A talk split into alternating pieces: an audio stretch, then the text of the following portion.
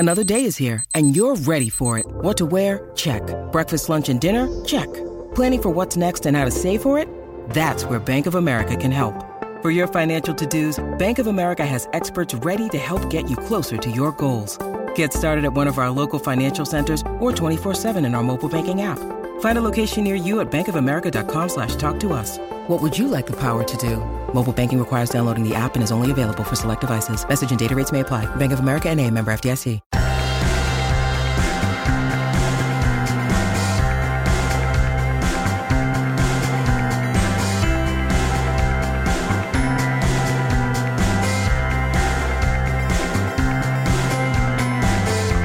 Hello and welcome back to another episode of Beyond the To-Do List. I am your host, Eric Fisher, and this is the show where I talk to the people behind the productivity. This week, I'm excited to share with you a conversation with Valerie Fridland. She's the author of the new book, Like, Literally, Dude: Arguing for the Good in Bad English. And this is a word nerd podcast at this point. This episode is all about words, how we use them to communicate, how words change over time, the history behind how they originated versus the different pivot points that they became accepted and changed and morphed, and how we can just not get so hung up on our pet peeves when it comes to language in the right ways. In this conversation, we talk all about what's in her new book. We talk about the ums and the uhs. We talk about likes and literally, and especially dude. And I think you're going to find this conversation fascinating if you're a word nerd at all, or just really like to write or read, and especially communicate. So I'll get out of the way and just say, enjoy this conversation with Valerie Fridland.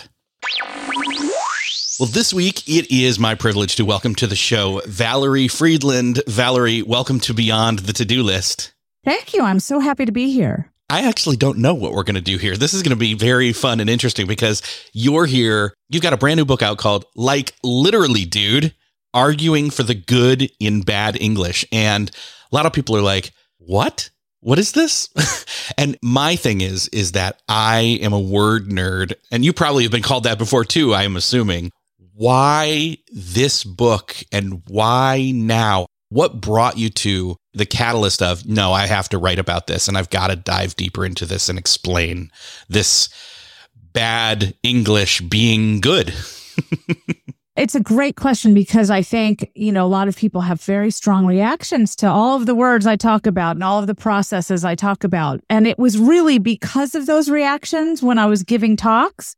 I would give my talk and talk about my research. I'm a linguist, so I do, experimental linguistics research, mainly with speech sounds. And I would talk to people about what I'd found in these processes that operate in language all the time.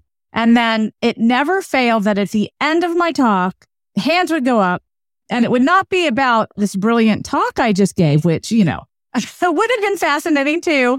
But it was about the speech features that they noticed that bothered them, and they wanted to understand why they came into being. And so everything in my book is something that someone has brought up to me over and over and over again. And it seemed to be really important to people. People get very upset about language. They have really strong feelings about language.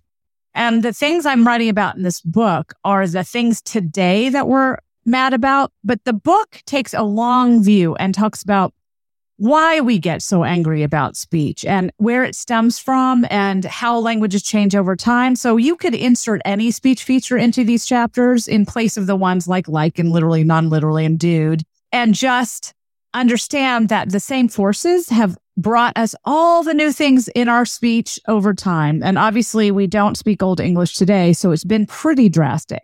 And I think why now is because we are so connected now.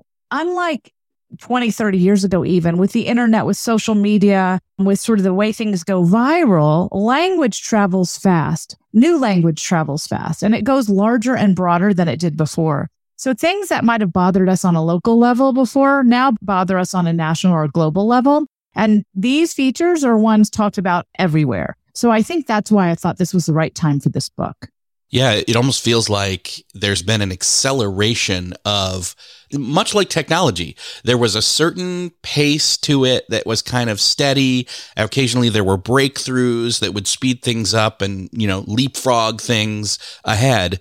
And I think with the fact that we've all got a device in our pockets where we're constantly using language to send and receive on a bigger and faster scale, right, than has ever been possible before. Like, it's send and receive instantaneous communication through not just language, but through video and all that, although that uses language too. I'm thinking primarily of texting and email and tweeting and, you know, social media, all these different things, that those have really accelerated. I'm not that old, but I feel like I've gotten older faster than maybe other generations did during the same like decade or two since college. I used to be cool. I used to know the new words and all that kind of stuff. And there's words now that even my kids use that I'm like, that wasn't even a thing a few years ago. Absolutely. You know, I think what is critical is that we recognize types of change being somewhat different. Definitely what goes viral today and spreads like wildfire and is rapidly evolving is vocabulary. And I think what we don't realize, most vocabulary words that go viral are pretty short-lived, and they don't have they're fairly superficial. They don't have the depth of things that are more significant in changing our language over time. And while we feel like language has changed so fast in the last few decades because vocabulary turns over so rapidly, bigger, more systemic, more important change to our language has actually slowed down. And if you compare the period of Middle English to the contemporary period, we are really slow. We're the turtle in that race. The bunny is already past. So we have gone from an incredibly morphosyntactically complex language with tons of endings and sort of totally different organization to one with very fixed word order, where subjects go first, verbs come second, objects go after, which wasn't really the case necessarily in Old English, and hardly any ending. So the big changes are long since done, and we are funny that we get so upset over little changes today. But yes, the ones we notice are vocabulary, and those seem to be very rapidly evolving today. Well, and obviously one of the reasons, I mean, again, there's multiple reasons, but one of the reasons that I thought this is a great conversation to have with you, and this is a great book, is the fact that, one, I'm a word nerd, like I claimed earlier, and I'm very interested in where a certain word starts and gets brought into things, and, you know, what's the root of that, and how did it start, and where did it first get used, and all of that. But on top of that, just knowing that so much of productivity has to do with communication. And if we get stuck on some of these changes, these linguistic changes, if we have them as pet peeves or, you know, hang-ups and speed bumps in our communication, that is not productive. Absolutely. And I think what we do is we tend to put the burden on the speaker that we don't like their features, which is a lot like telling someone, you know, your name's bad, change it. It's, you know, it's really a matter of who you are. So language is incredibly social, and it's formed through our social experience and how we encode the world. And yes, it's also collective and communal. So we agree upon meanings over time, and that's what makes meaning across our language. But that said, language has changed, meanings have changed, and we do it through these incremental steps we take as speakers when we start using something in a new case. So, for example, I might be an adult, and I might not have ever been adulting, but my daughter, who's a teenager, always tells me how much adulting sucks. So she is taking a word and extending its meaning, where it's not just this noun that stood for this person of a certain age that, you know, has to act like a responsible human. Now it means sort of all those things I put on what it is to be an adult in this culture, right? So it's taken on this really interesting new nuanced meaning, and it's also shifted from being a noun to a verb. And what we don't realize is this is how language change proceeds. It expands because we have needs that we need to fulfill, and it's very powerful in that way. But when we dismiss people because of the way they're saying something different than the way we're saying it, we are actually missing the big picture, and we're missing the message. And language has always changed. If we're going to get hung up on it, it's really going to hold us back from embracing the connection that we can have with different types of speakers. Yeah. What are some, you just mentioned the word adulting. What are some of the other speech features and, you know, points of interest like that, that we except now, but they were once bad English? Are there some more examples that people would maybe be able to grab onto? Oh, absolutely. I think people would be surprised at how many things that they take to be good English today were actually bad English in a previous period, and how many things that were considered fine English 200-300 years ago are bad today. So One great example that I think everybody can relate to is progressives. How many people don't use a progressive form in their daily life? I'm walking, I'm talking, I'm eating Oreos, which is my personal favorite, right after I'm drinking a glass of wine. All of those things are the ing endings that we put, that's a participle that we put on our verbs to basically obligatorily note something is a continuous or habitual action. In linguistics, we call it a durative meaning, which is a fancy way of saying by using that progressive, it's automatic that someone takes it to be a continuous action. Well, people don't realize that it's only been an obligatory part of our language for about 100 years. And in fact, using progressives in previous years, I mean, we've had progressives in some sense, very rare, but since Old English, but they have been very uncommon and not obligatory. And they were considered vulgar, careless, and only colloquial English. And it was actually not until the 19th century that it was allowed as sort of a more upscale and learned form that you would actually put in writing. You would never have written a progressive before that. It was considered uncouth and vulgar. And even more interesting, passive progressive, something like the house was being built, you would have actually said in the 19th century, the house was building. And that would have been the correct form. Another one that we might all recognize is when we're talking about future tense. When you say, I'm going to do something in the future, you say, I will, or even more likely, I'm going to. And both of those 100 years ago would not have been the appropriate choice. It would have been, I shall do something. So every day we use things that were considered uncouth or vulgar or careless, and we don't notice it. Another really fun example is something that Noah Webster called people out on in American Speech, which is the deletion of the H before words like white, whip, and wine, which we say white, whip, and wine today, but it would have been white, whip, and wine back in Noah Webster's day. And he called it lazy and careless speech. So these are great examples of what we think of as good English today being bad English at a previous period. Now, obviously, there's a timeline from when it was bad English and now we don't even think about it. And in fact, most people aren't even aware of the history that you just explained. You know, how does that change take place where it goes from being bad English and moving forward and then spreading and becoming acceptable and then commonplace to the point where, again, people don't even realize it used to be a complete no-no? Right. Well, and that's actually a pretty complex answer because there are a lot of different factors that go into it. But I think one thing that's crucial is to say, you know, bad English is a pejorative term we put on it. It's sort of widely socially accepted English is really what it is. There's no such thing as bad English in those senses because it is functioning in its communicative role, which is the goal of language. What it is dispreferred in certain social circles, usually the ones that have power and prestige. So I think it was never bad English. It was always dispreferred English, if we're going to be really careful about how we choose to describe it. But what's really interesting, if we look at how language change happens over time, we find that it happens usually slowly within certain generations, and it's usually led by the same types of people over time, which is what's really interesting about the history of language change. Over and over, we find these recurrent patterns in nature and language. And usually when we get recurrent patterns, it makes sense to ask why and who.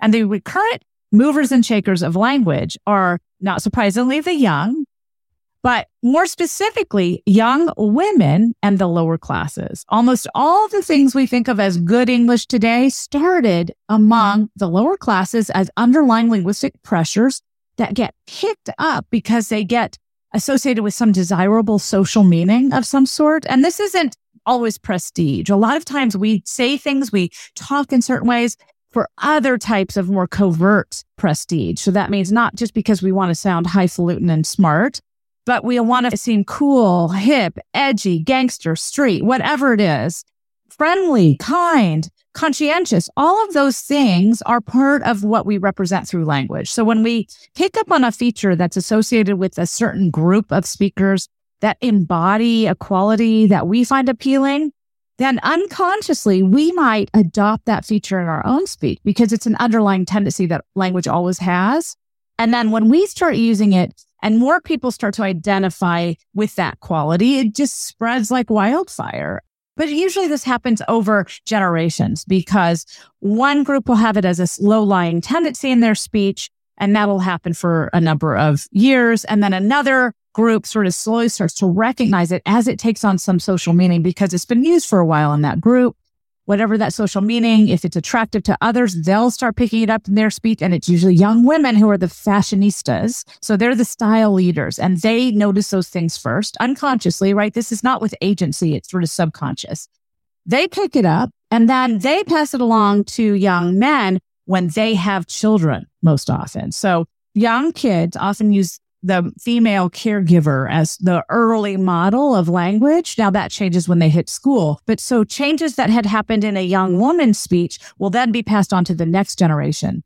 And then they age into it and they pass it on to their kids. So can you see how it's decades of slow incremental change? And then finally, 5-6 decades later, it's something everybody says. And because we've all said it all the time, we don't notice it anymore. And we're not necessarily talking about like, I used like, that's great. We're not, I wasn't even trying to. We're not talking specifically about slang per se in that example that you were just talking about. We're not talking about like, I'm thinking of a specific word that I had never heard for a very long time. And then because my kids were watching a lot of memes, and you may not have ever heard this word, but it's the word yeet, Y-E-E-T. You're nodding your head. Yes, I think you're familiar. Yes. So it means like to throw, yeah, I believe. Yeah. It's essentially, it's an exclamation of, it's almost as if I pick a thing up and then I throw it and I say the word throw, but I substitute it. It's almost like comic books, actually. Right. Where, you know, bang, pow, boom, you know, the Batman stuff from the 1960s or whatever. But it's like yeet. And as soon as my kids started using that, and again, it's been around 5 years now, it's now more common than ever. Now, I'm not saying that that word is going to become a common, like, stick around forever word. It's probably got a shelf life, maybe.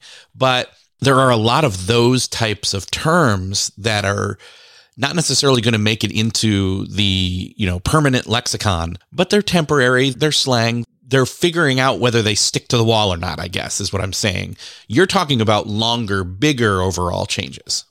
Absolutely. Most vocabulary words that are associated with sort of slang or youth culture are part of the tendency of youth to try to separate themselves out from adult culture. And for that reason, those words don't tend to have a lot of longevity because once they start to spread to adults, then they're not cool anymore, right? So if you start going home and saying yeet all over the house every time you throw your kids' socks to them, they're going to be like, oh my God, my dad's using that. I'm totally getting away from that. And that's totally happened. That's totally happened in my house. I started using it, you know, yeah. And I used the word dude, you know, just to call it out. I've used the word dude, but dude was one that I think has stuck in a way. It stuck because, I mean, I'm in my mid 40s now and I still am, like, I will say to my son, dude. It's like, hey, yo. Well, yo, I don't use, but that was used a lot when I was young. See, there's an example. That one went away. Dude stuck. I don't know why. You know, it's interesting. Dude actually has a very long history, and I have a whole chapter on it in the book because it's so fascinating and I think incredibly unexpected. It will shock people, I think, when they see the history of dude. But dude is a vocabulary word, though, that has started to take on much more social significance and cultural meaning, and therefore really became appropriate for a much larger swath of culture rather than just young people. And that's why it's had such longevity. So sometimes words become more than just individual words and they start to function as a variety of things. And dude actually is many things. It's a greeting. It's a sign-off. It's a marker of non-confrontation, which is exactly the illustration you gave when you say dude to your son, which means, hey, I love you, but... So a lot of times it's used, for example, among college students when someone hasn't done the laundry. Dude, it's your turn. And it sort of mitigates disagreement among equals. And it's a really big solidarity marker. So it's gotten to be used in many more functions than simply as an individual word. And that's when we see longevity because those meanings and those social uses extend to many more people than the originating group. But here's something that will knock the socks off of anybody who has ever used dude. is Dude has been around since the late 1800s, probably before that, but that's when we really see it start to be used. And actually in the 1880s, calling someone a dude would have gotten you challenged to a duel or sued for defamation, as we see many New York Times articles at the time commenting on. It was ridicule. It was a mockery. It was an insult. You did not call someone a dude back in that day because dude meant an effeminate dandy with over concern for how they looked and their dress. And it was really strongly tied to the aesthetics movement of the time and the superficiality of people that only existed with, as one newspaper article put it at the time, no recompense for their existence to the world. Wow. And if you called someone a dude, it was basically calling them out of a sort of, especially men, you only called men dudes at the time, as being non-conforming with expectations for what masculinity entailed at the time. And it was driven by this unease at the late 19th century, 20th century, turn of the century, with different norms for women and men. So the sanctity of the family was under threat from women's suffrage, from these changing roles of men and women, from the demand of women for equal rights that had started at the time. But it was also really under threat for the definitions of masculinity because a lot of young men were shirking the norms of adult male sort of traditional family life, as well as greater visibility of homosexuality. And so calling someone a dude was essentially accusing them of violating these norms of what it meant to be a man at the time.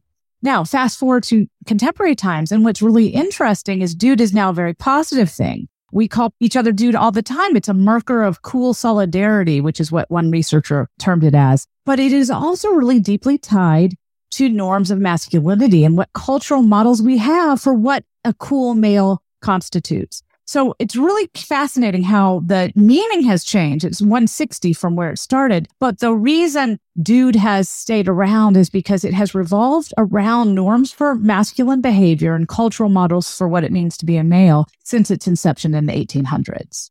Yeah, see, and prior to the book, I would have said the word dude came out of California surfer culture in like the 60s, 70s, 80s, somewhere in there, right? Right.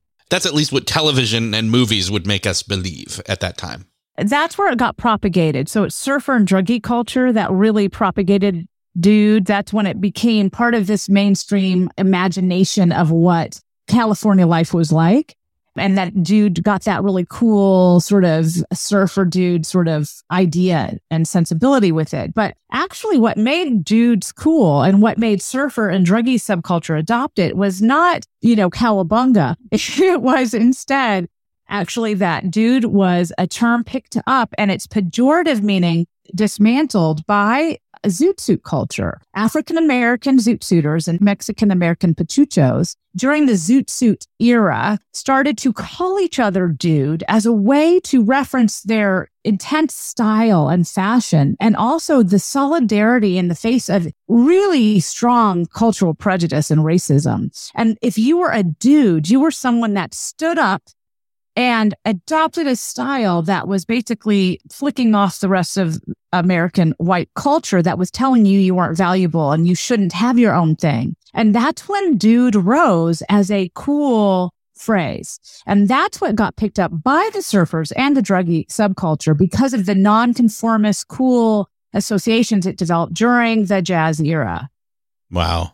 It's so cool to me to, one, be enlightened or be, aware of the added history and the context of not just one, but two different shifts. Well, three really, when it comes to originally how dude was used, then the zoot suit era, as you were talking about, and then the surfer era, and then on into now. So really four kind of eras.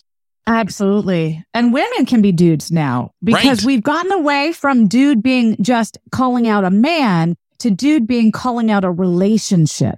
So what dude signals now is we have a friendship. We're on equal footing. And I'm going to either tell you something I don't like, but not threaten our relationship, or I'm going to sort of just express this solidarity and friendship by using the term dude. And so as it's gotten away from being so strongly gendered, and it's more about the relationship, the sort of solidarity, then it gets picked up by other groups for whom Solidarity is a quality they want to replicate. So this is sort of a beautiful example of how language changes over time, because these nuances of meaning start to become more important than the original meaning that word had. Still searching for a great candidate for your company? Don't search, just match with Indeed. Indeed is your matching and hiring platform with over 350 million global monthly visitors, according to Indeed data, and a matching engine that helps you find quality candidates fast. Ditch that busy work. Instead, use Indeed for scheduling, screening, and messaging so you can connect with candidates faster. I wish I had Indeed when I was in the hiring process in roles in the past, because it is a slow, arduous headache of a process to find the right people. Or at least it used to be. Join more than 3.5 million businesses worldwide that use Indeed to find and hire great talent fast. In fact, in the minute I've been talking to you, 23 hires were made on Indeed, according to Indeed data worldwide. And listeners of this show will get a $75 sponsored job credit to get your jobs more visibility at Indeed.com/to-do list. Just go to Indeed.com/to-do list right now and support our show by saying you heard about Indeed on this podcast. Indeed.com/to-do list. Terms and conditions apply. Need to hire? You need Indeed. When you need mealtime inspiration, it's worth shopping Kroger, where you'll find over 30,000 mouthwatering choices that excite your inner foodie. And no matter what tasty choice you make, you'll enjoy our everyday low prices, plus extra ways to save, like digital coupons worth over $600 each week. You can also save up to $1 off per gallon at the pump with fuel points. More savings and more inspiring flavors make shopping Kroger worth it every time. Kroger, fresh for everyone. Fuel restrictions apply. You know, it just occurred to me, and I've always thought that this was fascinating, the story about the song Yankee Doodle Dandy. I'm sure you're familiar with that, and yes, how it's kind of, no, you know what? If you're going to call us that, fine, we're going to accept it. We're going to take it. And now, you know, you've got New York Yankees, like Yankees and Yanks and all that. It was like, that's not originally how it was. It was originally, what was the song? What, Yankee Doodle Dandy? Gosh, I can't believe I'm actually doing this. Yankee Doodle went to town riding on a pony, stuck a feather in his hat and called it macaroni, right? That's what we learned that as kids. And that's like the British making fun of the new Americans or the colonials and calling them that. But then they start singing that song as like almost an anthem. They adopt it and call themselves that to say, you want to make fun of us? It bounces off me, you know? Right. Absolutely. I love the story of Yankee Doodle Dandy because that's actually where the word dude comes from. It's a fusing of doodle and dandy. It became duty and then it became dude. And that is actually the origin of the dude. Yeah. But what's really funny is the idea of macaroni. Have you ever wondered why he called it macaroni? It's a bizarre thing. Yeah. And we've learned that song. I remember singing it as a kid. And I remember thinking, well, that's funny. You know, he likes a piece of pasta on his head. You know, I could never figure it out. But the actual reason why we sing that song, what macaroni means, is it actually is sort of a reference to early dudes. In the 17th century, there were a group of British men, young British men with European airs that loved Italy and particularly loved macaroni. They were famed for loving that dish, and they dressed with sort of a very particular kind of European style, very tight vest, very tight pants, big hat with feathers and boots. And that they were called, in the 17th century, macaronis. And so what the British were making fun of Americans was them trying to aspire to that level of dandyism that was personified by the macaronis in Britain. And then Americans threw it back at them and were like, fine, call us those, right? We're going to sing it back to you. And that's when Yankee Doodle Dandy became the American anthem that it is today. I love it. I love all of it. It's so fascinating to me. So we've talked a lot about dude. Let's talk maybe about like or literally. Take your pick, because I think those are the other two key words in the title. Yes. Well, and, you know, things that I get called out on a lot in terms of young people's speech and why I should talk about them is like and literally, both of them. But I would say the number one pet peeve that I hear about is like. And in fact, that is the original chapter of the book. So when I would start to think about these things that people brought to my attention, and also that students, I start every semester in my class asking students to bring me things about language that they notice. I don't say bad things. I just say, tell me what you notice about language. Every single semester, like is the most popular noticed feature of language, and not usually in a good way. And the funny thing is, my students usually bring it to my attention by using like in a sentence without even realizing. They'll say something like, I hate like when people use like in a sentence. And that, of course, everybody is dying laughing because they just exemplified the very thing they're talking about. So I think like is important because it's so hated. And I think it's really gotten a bad rap because it's so useful. We don't realize that like is not random and chaotic. It's incredibly purposeful and powerful. And it's come into our language the same way these other changes did. So it's naturally evolved over centuries. Like didn't start with the Valley Girls. It's hundreds of years old. And it started in the 1700s when we first find some evidence of like used as a discourse marker. And it actually has several functions, and young people are tuned into those functions, but people over 40 don't tend to be, and that's why they hate it so much. And the fact that there are several functions for it makes it seem like they use it all the time when actually they're using it for different purposes. Interesting. Okay. Obviously, this goes beyond just specific words. It also goes to... Well, and like is one of them. Like is similar to, to dive into podcasting for a minute here, the ums and the uhs, because there are different people, there are different camps there where it's like, no, go into the software. There's a certain piece of software out there for podcast editors where they can literally, and I just use literally, where they can go into the software and select remove, and it's called this, it's remove filler words. And my thought is you don't want to remove any of them, actually. If you can help it, you remove none of them. I'm going to give an example. This is not how I normally talk because I've gotten used to it. But if I were to say, I don't know if I can maybe make that happen. And, is like it's like grammatically, visually, but in an auditory way, adding too many commas to the sentence as I'm writing it. That's kind of the way I'm taking it. But... And see, I paused and I almost said there. But I think there's room for it. You make a case for in the book. I do. And, is one of those other features that people really, really don't like. And I think both like and are cases where they have linguistic benefits, but they don't necessarily have social benefits. And that's what leads to this clash of they're useful and they arose in language to fill a purpose, but we don't like them. And so we tend to want to eradicate them rather than recognize they have that purpose. And so I put an in there just for effect. What's really interesting about those programs, if you did all of them, if you removed all filler words and all ums and uhs, and all, which are filled pauses, not filler words, because there's a slight difference in how they seem to cognitively be treated. But filler words are things like, those things that people also tend to comment on, and then ums and uhs, you get a much less natural conversation. Part of the purpose of those is that they sort of are the social greasing of our conversations. They allow us to connect. They allow us to let other people know what our own thought processing is and our own subjectivity. And why do we not want to understand that from people? I think that's sort of where we get off course. That said, there are cases, and I think you just illustrated that, where people use so many of something. And that's just a difference between people that are overusers of a feature, and any feature could do that. If I said ice cream 20 times in my talk, that would just be too many ice creams. So that's where we get mad at the feature for a specific style that a user has. So, sometimes people have a linguistic style where they're heavy ummers. Some people have a linguistic style where they're called avoiders, and those are, of course, the clinical terms.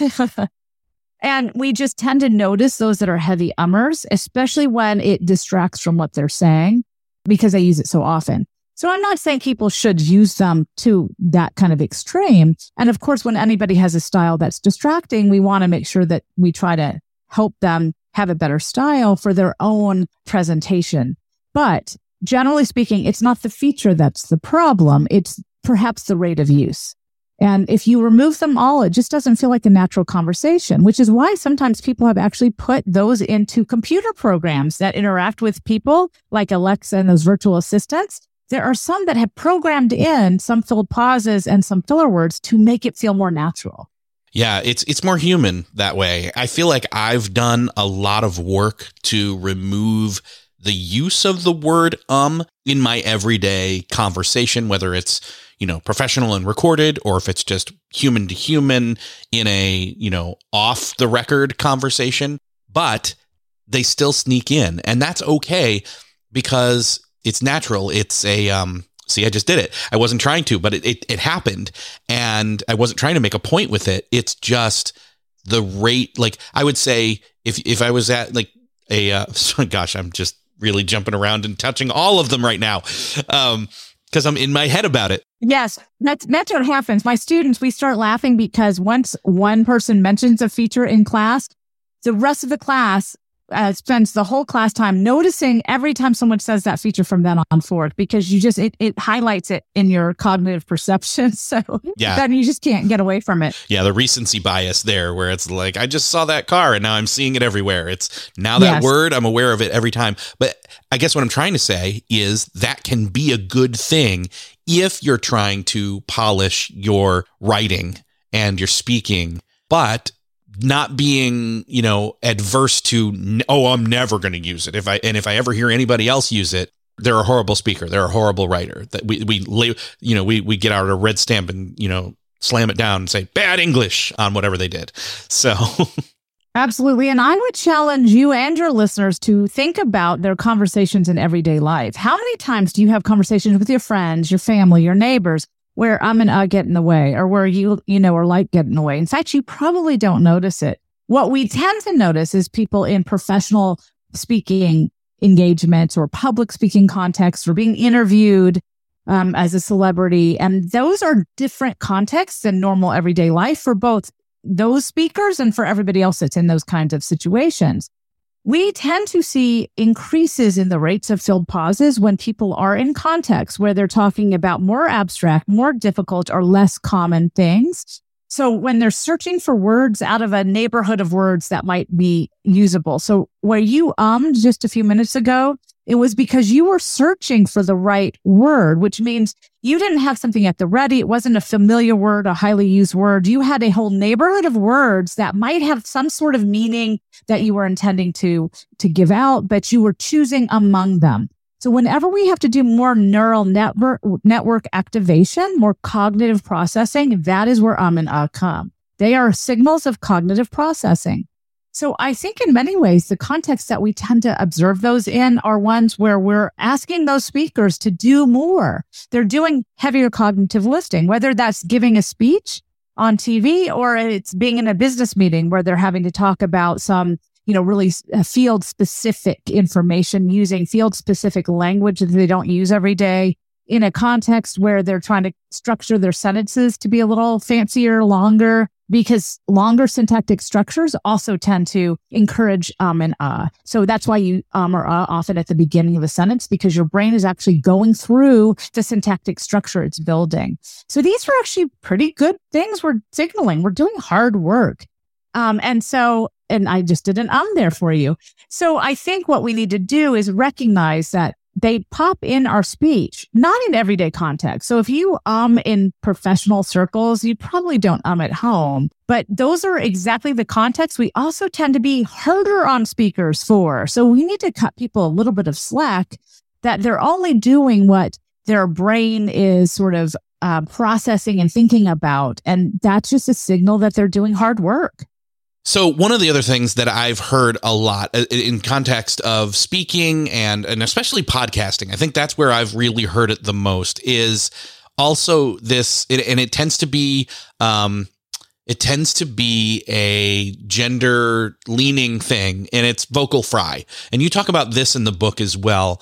Some people, if they're lucky, have never even heard of this term and heard people debating it, because honestly, I think it's kind of a, I don't know. I think it's kind of an annoying topic, but I want to bring it up because it's yet another facet of communication and language that you address in the book. Absolutely. Vocal fry, if anybody doesn't know that term, I imagine you've probably heard it. You just may not know the term. And essentially, it's sort of a voice quality that is a little bit scratchy, a little bit popping, that happens when a voice goes into a lower register, a lower pitch register, and it's caused by the vocal folds slowing down and vibrating more irregularly. So they create this kind of low popping noise. And I'll give an example. When you get to the end of a phrase, it often happens like this. So you can hear that kind of creaky little affectation in my voice. Now I'm overdoing it there. And normally it comes in as a linguistic style for some speakers as they get to the end of a sentence, the end of a thought. So it's sort of a socio-stylistic marker of getting to a certain part in your sentence. Now, what's really interesting about vocal fry is it's been around for a long time, and it's not a pathology, even though it's been treated that way. There are languages that actually use vocal fry for linguistic meaning. So clearly there's nothing wrong with your vocal folds being able to do that. It's simply we call it a phonation type. It's sort of like creaky voice is also another name for it. It's sort of like when you do a really breathy voice to put on a certain style of being sort of sexy and sultry. So when, you do your Marilyn Monroe voice like this, that's also something related to the vocal fold. So it's nothing wrong with doing things with your vocal folds. It's just that particular one tends to be disliked because it's associated with young women, as you mentioned. It seems to be very gendered. What's interesting, though, is vocal fry actually was first studied as a marker of hypermasculine speech in British English in the 1980s. And that study found that British men in certain regions tended to vocal fry at a rate 3 to 10 times more than women in those studies. So it was really associated with men. But no one ever called British men out for being vacuous, annoying, awful, having a pathology, having an epidemic, which is exactly how we hear vocal fry described in American speech. And that's because it seems to have arisen as a popular voice style for younger women in the early 2000s. And we find in particular that it was most common in news broadcasts among women newscasters. So early studies done found that when they compared the news reports of women broadcasters to male broadcasters, women tended to fry about twice as much more than the men did. When they compared those same speakers, a little later study, this was a slightly different study, they used male newscasters and female newscasters. And they also took regular non-professional voice people from the community. So people that didn't work in news and didn't use their voice for their living. And they found that those men and women that didn't use their voice professionally didn't have a different rate of vocal fry. But the men and women that did use their voice professionally did. So again, the women were using it more in that circles, which suggests there's a reason they've adopted that style. And if you look at the literature on preferences for voice pitch, particularly in broadcast settings, you see there is a strong bias towards low pitches. So low-pitched men in broadcasting have always been valorized. And in fact, women have constantly been criticized for high-pitched voices in those settings. Not only that, but generally in professional circles elsewhere, we also find low pitches garner more beneficial ratings on professional, authoritative, and dominant scales. So why would women be adopting a lower-pitched excursion in their speech? Because we put a lot of social pressure on them to come up with a more professional sounding voice, which means one that has lower registers. Vocal fry, though, is a higher pitch. We notice it more when it's a higher pitch than dipping down into a low register, which is why we notice it more on women, because most of the studies have suggested that men in America, young men as well, fry too. They do fry slightly less than women, but it's not like they don't do it. It's just that when you're already at a low pitch and you go to a lower pitch, it's not as noticeable as women who do that. So I think it's gotten a bad rap because it's really an opportunity for women to try to get these better ratings that we get on authority, competence, and dominant scales for professional work that then we criticize them for when they're doing exactly what we're putting pressure on them to do. The other thing is young women don't hear it as negative. Young men don't either. When we ask them to rate people with vocal fry, they say it's urban, it's professional, it's relaxed, it's intimate. So all good qualities, whereas older speakers tend not to like it. Interesting. Yeah. See, and calling it out that way, giving that context really helps to be able to frame it correctly. And honestly, I don't know. Again, until I heard the term, I thought, okay, I don't even know what this is. Then I heard it, and then I was even given audible examples of it. And I thought, okay, I still can't tell what's going on. It didn't even register. So I felt like oh, this is just something people are hung up on that, you know, and I think probably when I first heard it, this is probably 5-7 years ago when it was first kind of thrown around at first. And then again, maybe 4 years ago, something like that, pre-pandemic, I think. Anyway, especially in the realm of podcasters, because a lot of people were suddenly recording a lot more and a lot of people were listening a lot more. And so it was brought to the forefront. Again, it was nitpicky, I felt. So anyway, that's my take. I agree with you. Yes, I agree. And I do think that is part of it. This increase in people in podcasting, in broadcasting, it's just made it more visible. It probably hasn't actually increased it. In fact, if you look at the research literature, we don't have great evidence that it is, in fact, increasing. We do see that American women do tend to do it more than American men, but that seems to be at all age groups. We haven't seen a lot of evidence, and that hasn't been super well studied, but the studies that have looked at different age groups have not found a preponderance of vocal fry among only young women.